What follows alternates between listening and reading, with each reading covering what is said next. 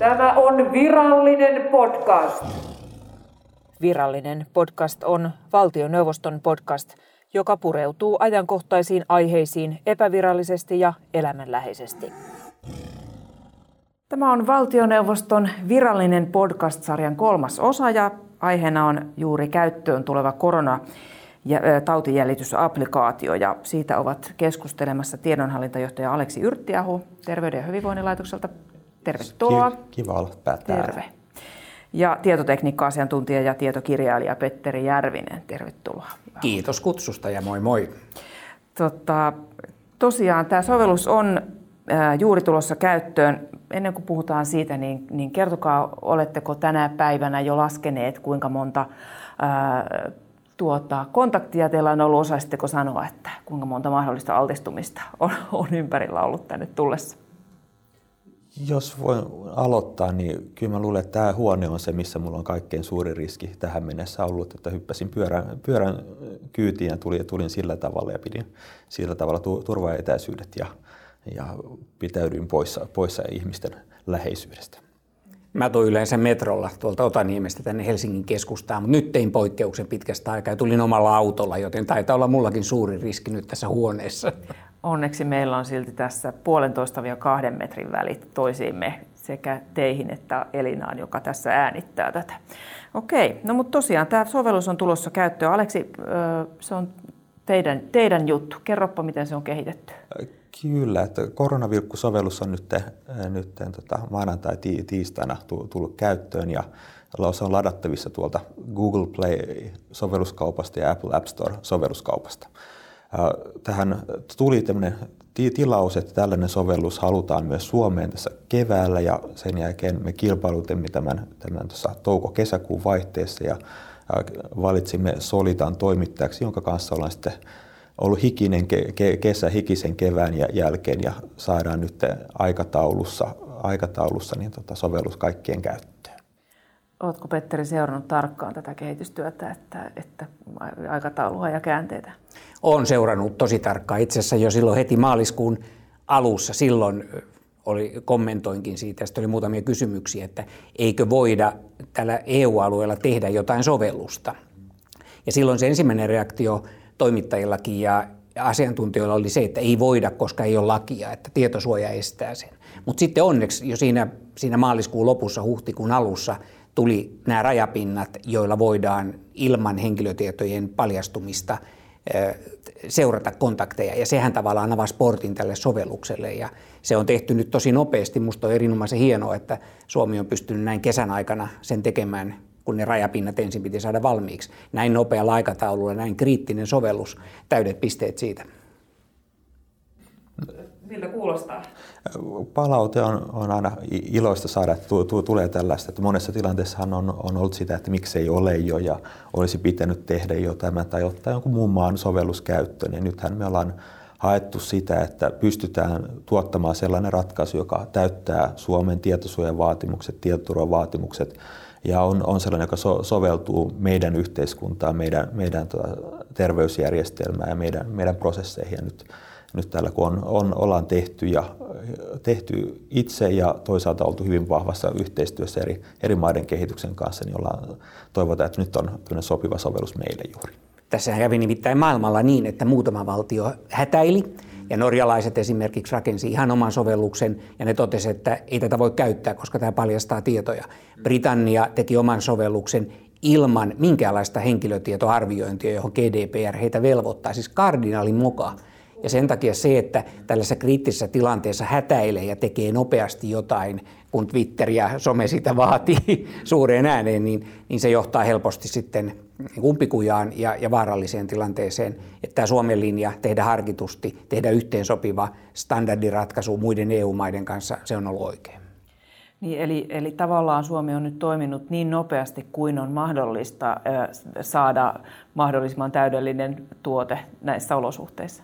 Suomi on toiminut ihan hyvässä aikataulussa niin, että me ollaan noudattu kaikissa vaiheissa sitä Suomessa olevaa lainsäädäntöä. Onhan, voidaan spekuloida, että oltaisiko me päästy pari viikkoa aikaisemmin tai myöhemmin, niin se on aina mahdollista, mutta omasta mielestäni me ollaan oltu hyvin tehokkaasti päästy eteenpäin ja esimerkiksi tässä kun Solitan kanssa käytiin keskusteluja, niin niin sieltä taisi tulla kaksi päivää ennen nämä viimeiset speksit tähän EU-yhteen toimivuuteen liittyen ennen kuin meiltä lähti sitten tarjouspyyntö eteenpäin. Joo, on ihan samaa mieltä.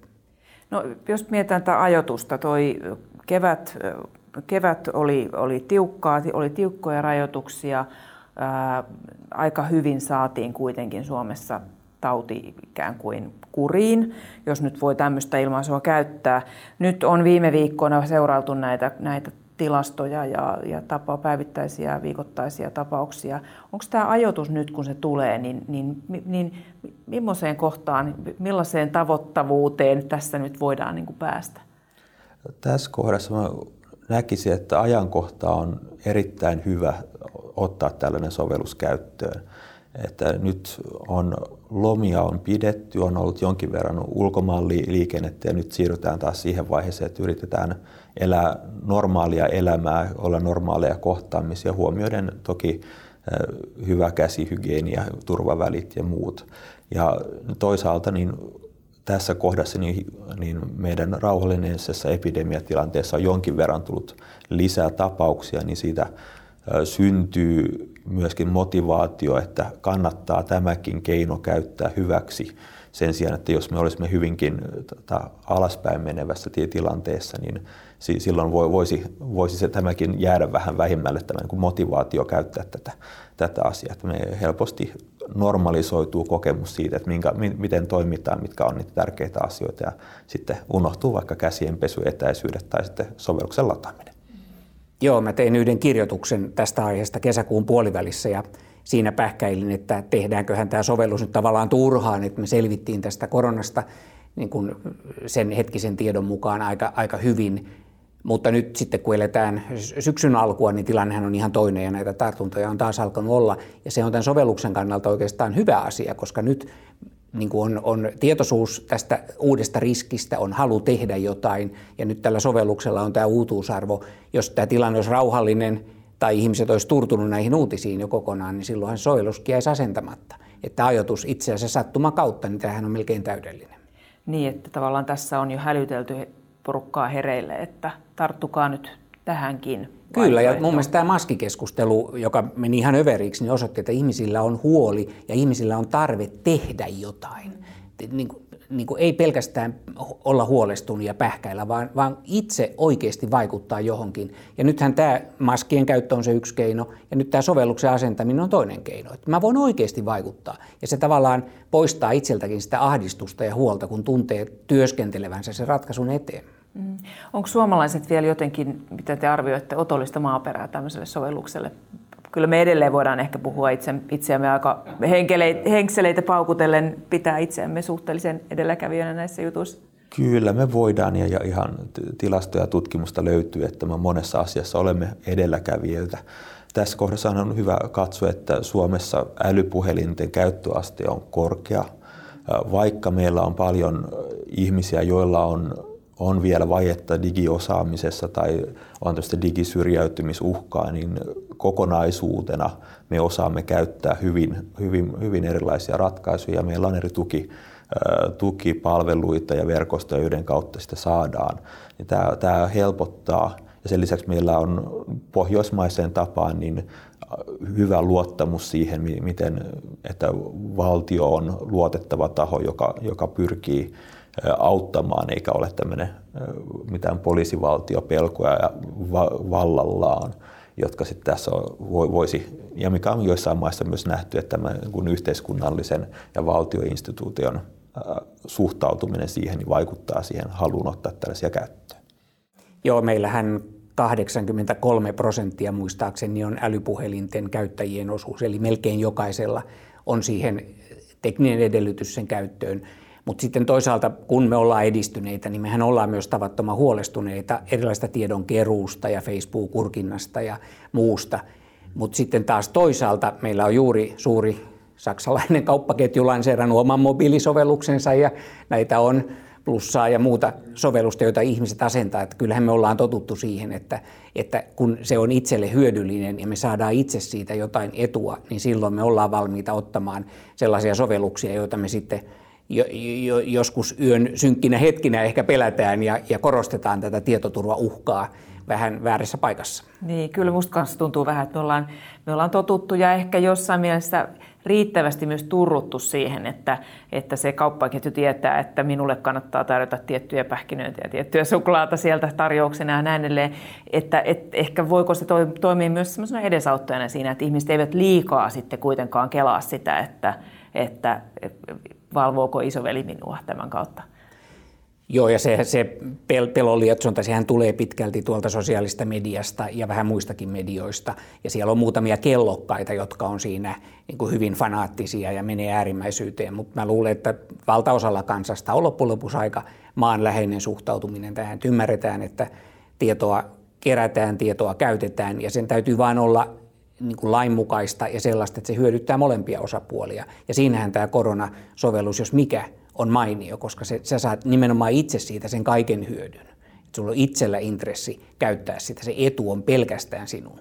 Mm. On, onko teille tullut paljon kyselyitä tästä näistä tietoturvakysymyksistä? Esimerkiksi onko kansalaiset lähestynyt niin kuin Täällä on jo jonkin verran, verran tota, ollut kysymyksiä, mutta niitä on yllättävän vähän ollut. Ja monissa kohdissa, kun tulee ensin tämmöinen vaikka somekysymys, jossa sanotaan, että tässä on tällaista mahdollista vikana, ja siihen tulee sitten heti vastaus, että tämä on huomioitu, niin sitten tulee se, että hyvin funtsittu, ja tämä on ihan tämmöistä jatkuvaa tämän tyyppistä vuorovaikutusta ollut, ja se on, se on niin minusta oikein hedelmällistä. Tähän niin Peterin näkökulma on ehkä vielä täydennän sitä näkökulmaa, että niin kuin maskien, käsihygienian ja tämänkin osalta, niin se hyöty ei aina tule suoraan itselle, vaan se tulee sille yhteisölle. Ja erityisesti tässä niin koronavirkkotapauksessa, niin sillä, että, että käyttää sovellusta, niin voi itse saada nopeammin tiedon siitä, että on mahdollisesti altistunut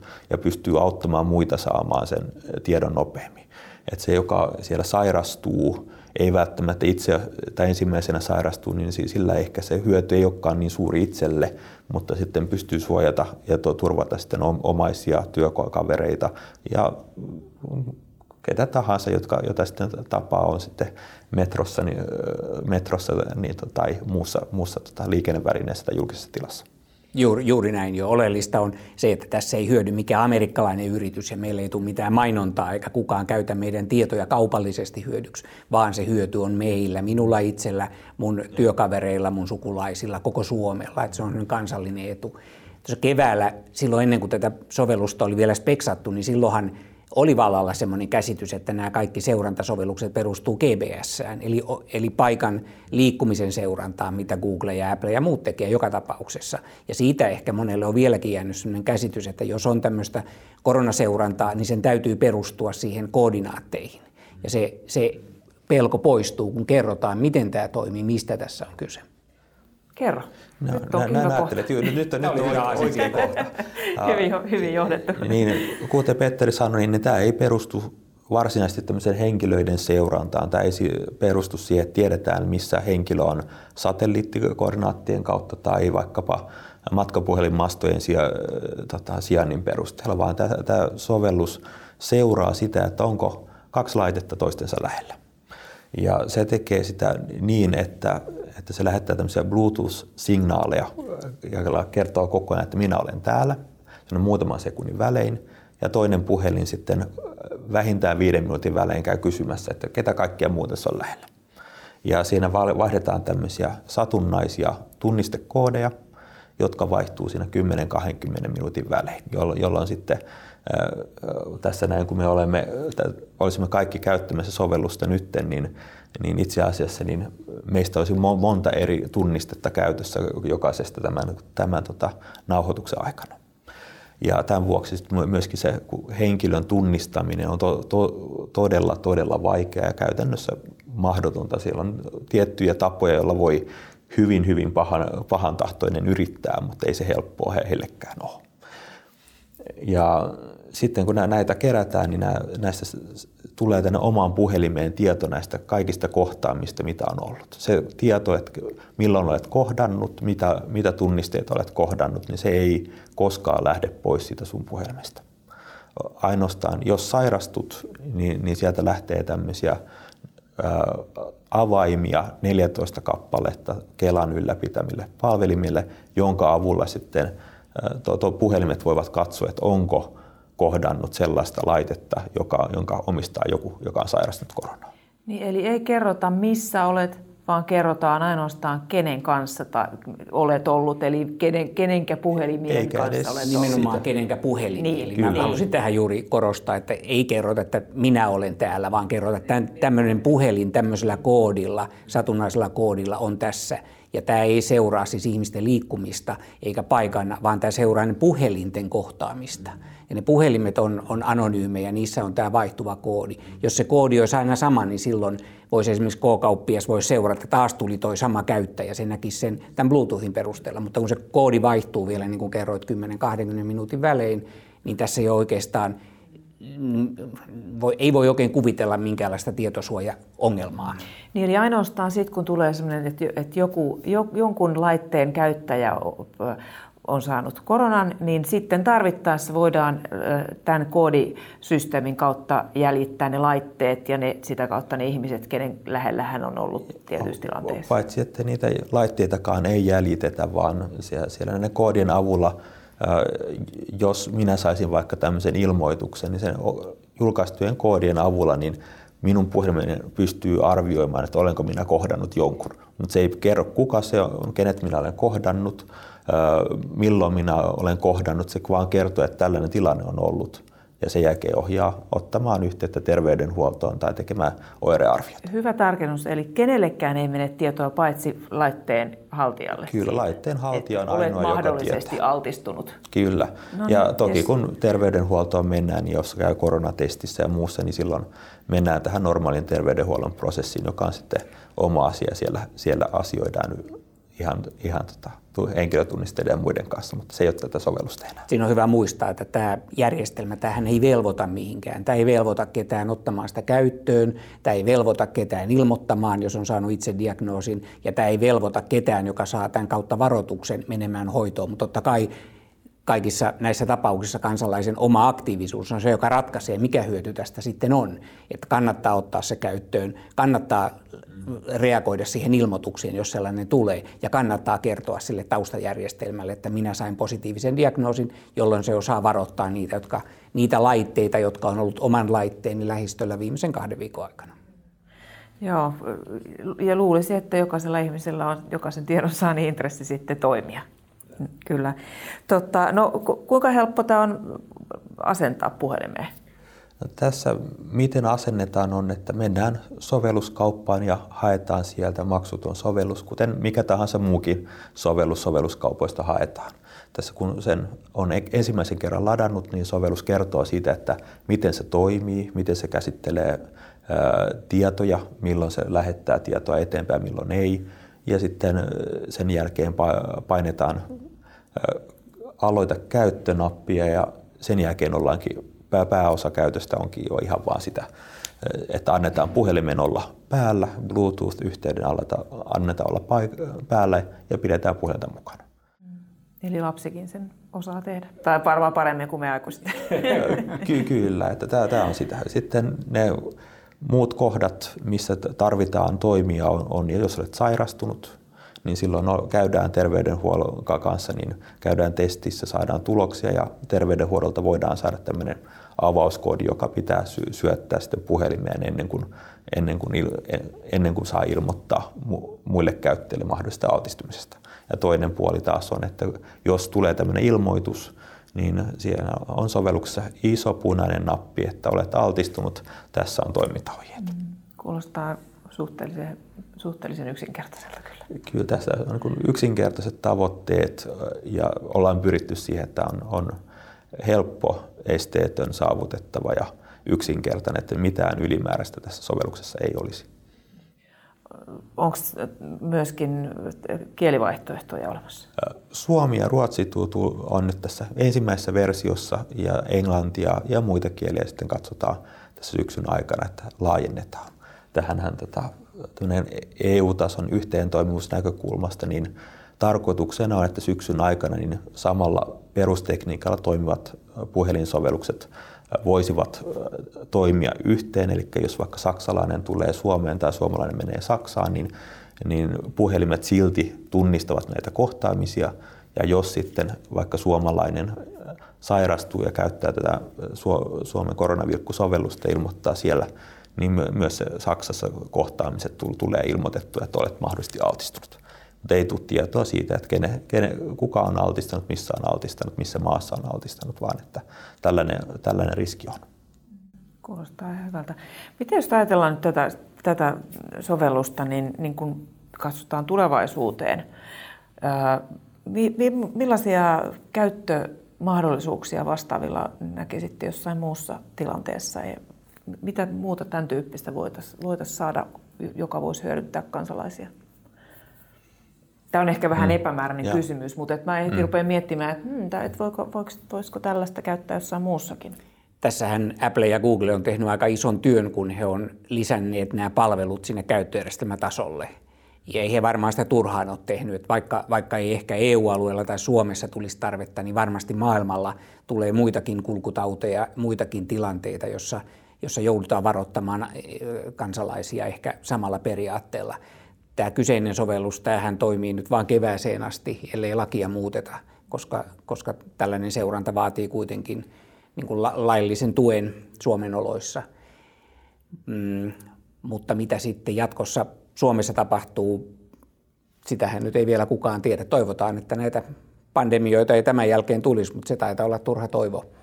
Varmaan tästä opitaan paljon, että mi- mi- miten teknologialla voidaan jatkossa edistää tämmöistä terveys, terveysalaan liittyvää torjuntaa, ei pelkästään tällä kyseisellä sovelluksella, vaan laajemminkin, mitä teknologia voi auttaa, koska tämä on selvästi tilanne, jossa tarvitaan monta eri lähestymistä, kaikkia käsidesistä ja maskeista teknologiaan ja kaikkia siltä väliltä. Joo, kyllä, että tässä todellakin Suomessa ja EU-tasolla ja myöskin maailmanlaajuisesti niin kuin Googlen ja Applen osalta niin on lähdetty siitä, että nämä ratkaisut ovat väliaikaisia, ne on tähän spesifiin tarkoitukseen. EU-tasolla lähdetään siitä, että pitää perustua lainsäädäntöön ja Suomessa tämä tehtiin tämmöisellä väliaikaisella muutoksella tartuntatautilakiin, joka on sinne maaliskuun loppuun tässä, tällä hetkellä voimassa. Jos tulee toisia tilanteita, toisia, toisia pandemioita, joita toki voi, voi tulla, tulla, jossa on samantyyppisiä haasteita, niin meillä on sitten tällainen ratkaisu Suomen ja monen muunkin maan, maan työkalupakissa osana varautumista. Toki sitten toinen puoli, ei, ei terveyspuolella, niin tämmöiset erilaiset sisätilapaikannus ynnä muuta asiat on sitten sitä, mitkä varmasti jää elämään vahvemmin ja vahvemmin meidän toimistoissa ja muissa, kuten sitä, että nythän on hyvä, hyvä kun tuo toimisto, omallakin toimistolla, niin siellä on sensorit kaikkien pöytien alla, niin pystyy katsomaan ennen kuin menee toimistolle, että onko, onko siellä liikaa väkeä, että pystyykö olemaan turvalliset etäisyydet, niin kaikkea tällaistähän toki sitten tulee ja varmasti löydetään uusia innovaatioita tämän kautta, mitä muuta me voitaisiin te- tehdä, tehdä, jotka eivät ole terveys- tai, terveys- tai epidemian torjuntaan tarkoitettuja ratkaisuja. No, jos vielä, vielä arvioidaan niin kuin Suomen viranomaisten toimintaa teknisten, ihan vaikka somen kautta, niin mitä, millaisen arvosanan tota, Petteri annat? Tämä no, nyt vähän irtoa tästä mm, aiheesta, mm. mutta käytän nyt hyväkseni kuitenkin, että, että miten on onnistuttu. No tämän, tämän koronasovelluksen ja tämän teknologisen puolen suhteen mun mielestä Suomi on toiminut aivan esimerkillisesti sitten niin kuin laajemmassa kuvassa niin voi olla montakin mieltä. Silloin keväällä tietysti ennusteet oli mahdottomia tehdä ja ennusteissa erehdyttiin ja siinä vähän sählättiin. Se oli ymmärrettävää. Mutta nyt kun näyttää tulevan toinen aalto ja, ja ilmeisesti edelleen on epäselvyyttä vähän toimialan rajoista ja kuka vartioi kentä, lentokentillä ja mitä, niin tämä on kyllä paha juttu. Tällaista ei saisi nyt enää tässä vaiheessa olla.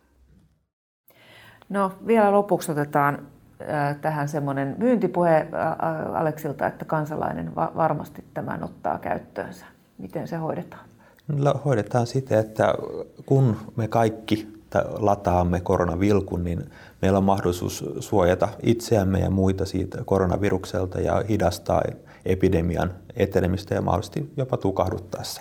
Ja kun me lataamme sen, niin me tai meidän omaiset saavat nopeammin tiedon altistumisesta ja sairastumisesta, jonka kautta sitten epidemia tartuntaketju hidastuu, ei tule uusia jatkotartuntoja ja sitä kautta niin pystymme elämään ihan normaalia elämää taas tämäkin syksy. Mun mielestä ole, meni, meni oikein hyvin läpi. Lisäisin vielä, että oleellisia kohtia mun mielestä on se, että kaikki tässä on vapaaehtoista. Mitään ei tehdä salaa eikä pakolla.